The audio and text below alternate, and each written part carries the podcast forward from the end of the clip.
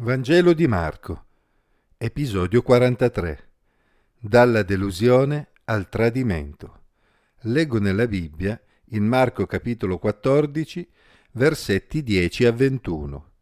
Giuda Iscariot, uno dei dodici, andò dai capi dei sacerdoti con lo scopo di consegnare loro Gesù. Essi, dopo averlo ascoltato, si rallegrarono e promisero di dargli del denaro. Perciò egli cercava il modo opportuno per consegnarlo. Il primo giorno degli azimi, quando si sacrificava la Pasqua, i suoi discepoli gli dissero Dove vuoi che andiamo a preparare perché tu possa mangiare la Pasqua? Egli mandò due dei suoi discepoli e disse loro Andate in città e vi verrà incontro un uomo che porta una brocca d'acqua. Seguitelo. Dove entrerà dite al padrone di casa il maestro dice Dov'è la stanza in cui mangerò la Pasqua con i miei discepoli? Egli vi mostrerà di sopra una grande sala mobiliata e pronta, lì apparecchiate per noi. I discepoli andarono, giunsero nella città e trovarono come egli aveva detto loro, e prepararono per la Pasqua. E quando fu sera giunse Gesù con i dodici. Mentre erano a tavola e mangiavano, Gesù disse, In verità, io vi dico che uno di voi, che mangia con me, mi tradirà. Essi cominciarono a rattristarsi e a dirgli uno dopo l'altro, sono forse io? Egli disse loro, è uno dei dodici, che intinge con me nel piatto. Certo, il figlio dell'uomo se ne va come è scritto di lui, ma guai a quell'uomo dal quale il figlio dell'uomo è tradito. Meglio sarebbe per quell'uomo se non fosse mai nato. La delusione può portare a considerare un nemico quello che fino a poco tempo prima era stato un nostro amico. Non possiamo saperlo con certezza, ma sembrerebbe proprio ciò che accadde a Giuda. Quando Giuda sentì Gesù riferirsi ancora alla propria sepoltura, durante l'episodio precedente in cui una donna aveva versato su di lui dell'olio costosissimo, ne ebbe abbastanza la sua delusione fu completa. Probabilmente sentì di aver sprecato parte della propria vita andando dietro a Gesù. Lo aveva seguito per molto tempo, chiamandolo maestro, e aveva sperato che Gesù fosse davvero il Messia, fosse davvero il liberatore di Israele. Quando pochi giorni prima erano entrati in Gerusalemme e Gesù era stato accolto come un re, si veda Marco 11, 8 a 10, le speranze di Giuda e degli altri discepoli si erano probabilmente ravvivate di nuovo. Ma ormai era chiaro che Gesù continuava esclusivamente a parlare della propria morte imminente e non aveva alcuna intenzione di guidare una rivolta armata contro i romani. Il bicchiere della pazienza di Giuda era ormai colmo. Se Gesù voleva proprio morire, gli avrebbe dato una mano a farlo e magari ci avrebbe guadagnato anche qualcosa. I capi dei sacerdoti furono ovviamente ben contenti di pagare per l'occasione che Giuda stava offrendo loro. Dal loro punto di vista le cose non potevano andare meglio, visto che stavano proprio aspettando l'occasione di mettere le mani addosso a Gesù lontano dagli sguardi delle folle. La Pasqua avrebbe offerto a Giuda l'occasione che aspettava. Egli sarebbe stato con Gesù e gli altri e appena avesse saputo i programmi per la serata, sarebbe andato ad avvisare i capi dei sacerdoti affinché potessero prenderlo in un luogo abbastanza appartato. Era un piano piuttosto facile da realizzare.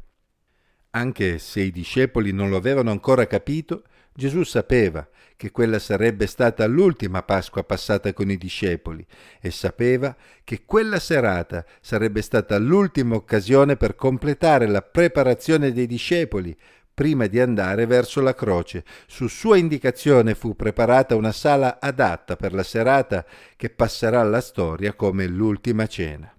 Era ovvio che il tema principale della serata sarebbe stata la sua imminente morte. La cornice della cena pasquale offriva a Gesù gli spunti giusti per far comprendere ai propri discepoli il significato della sua morte. Infatti, come vedremo, egli applicherà a se stesso la straordinaria storia della redenzione narrata nel libro dell'Esodo. Ma ad un certo punto della cena Gesù fece una rivelazione scioccante. In verità, vi dico che uno di voi che mangia con me mi tradirà. Immaginiamo di trovarci nel bel mezzo di una festa, quando il padrone di casa fa un annuncio di questo genere. Roba da far passare l'appetito, vero? Fino a quel momento Gesù aveva annunciato più volte che a Gerusalemme sarebbe morto e poi sarebbe risuscitato, ma ora Gesù stava dicendo che proprio uno di loro sarebbe stato responsabile della sua consegna a coloro che volevano ucciderlo. Dovette esserci molto imbarazzo tra i discepoli, ma allo stesso tempo ci fu tristezza, perché presero finalmente coscienza della gravità della situazione. Nessuno di loro disse Ma figurati se qualcuno di noi ha intenzione di tradirti.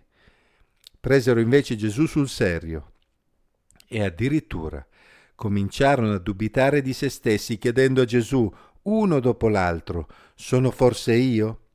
Gesù confermò che si trattava di uno dei dodici, proprio uno di quelli che gli erano stati più vicini, proprio colui che intingeva il boccone nel suo stesso piatto.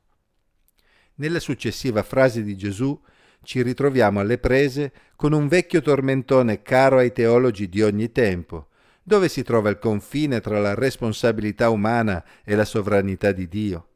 Da una parte il Messia, il figlio dell'uomo, che in Daniele 7, versetti 13-14, riceve un regno eterno, doveva andarsene, ovvero doveva essere ucciso come i profeti avevano detto. Ma dall'altra parte la profezia si realizzava tramite il tradimento di un uomo, che comunque rimaneva responsabile delle sue azioni. Gesù conclude infatti meglio sarebbe per quell'uomo se non fosse mai nato. Dio ha i suoi piani e certamente sa come questi si realizzeranno. Ma ogni uomo fa le proprie scelte e ne paga le conseguenze. Quella sera, se ci pensiamo bene, Gesù diede a Giuda l'ultima opportunità per ripensarci. Mentre tutti chiedevano Sono forse io? Anche Giuda stesso lo aveva fatto e Gesù glielo aveva confermato. Si veda Matteo 26-25. A quel punto Giuda poteva avere un rimorso, poteva avere un ripensamento, ma nulla. Egli andò avanti per la propria strada e quando si rese conto di ciò che aveva fatto era ormai troppo tardi e finì per uccidersi. Si veda Matteo capitolo 27 versetti 3 a 5. Che brutta fine per un uomo che aveva avuto il privilegio di essere tra i dodici apostoli. La figura di Giuda Iscariote è senz'altro una delle più tristi della Bibbia. Sembra incredibile che una persona possa essere stata a stretto contatto con Gesù eppure possa averlo venduto a coloro che volevano ucciderlo. Ma Giuda era stato deluso da quel Gesù, che non era quello che lui si aspettava, e in quel momento dovette sembrargli la cosa più logica da fare, verso quello che ai suoi occhi era solo un impostore. Incredibile, vero? Eppure da allora fino ad oggi, nel proprio piccolo, quanti esseri umani hanno avuto la possibilità di vedere all'opera Gesù, nella propria vita o in quella dei propri familiari, eppure lo hanno rifiutato l'hanno messo da parte, hanno preferito cercare un senso alla propria vita altrove. Ognuno di noi, a suo modo, rischia di tradire Gesù se rifiuta di credere in ciò che Gesù ha fatto per la propria salvezza.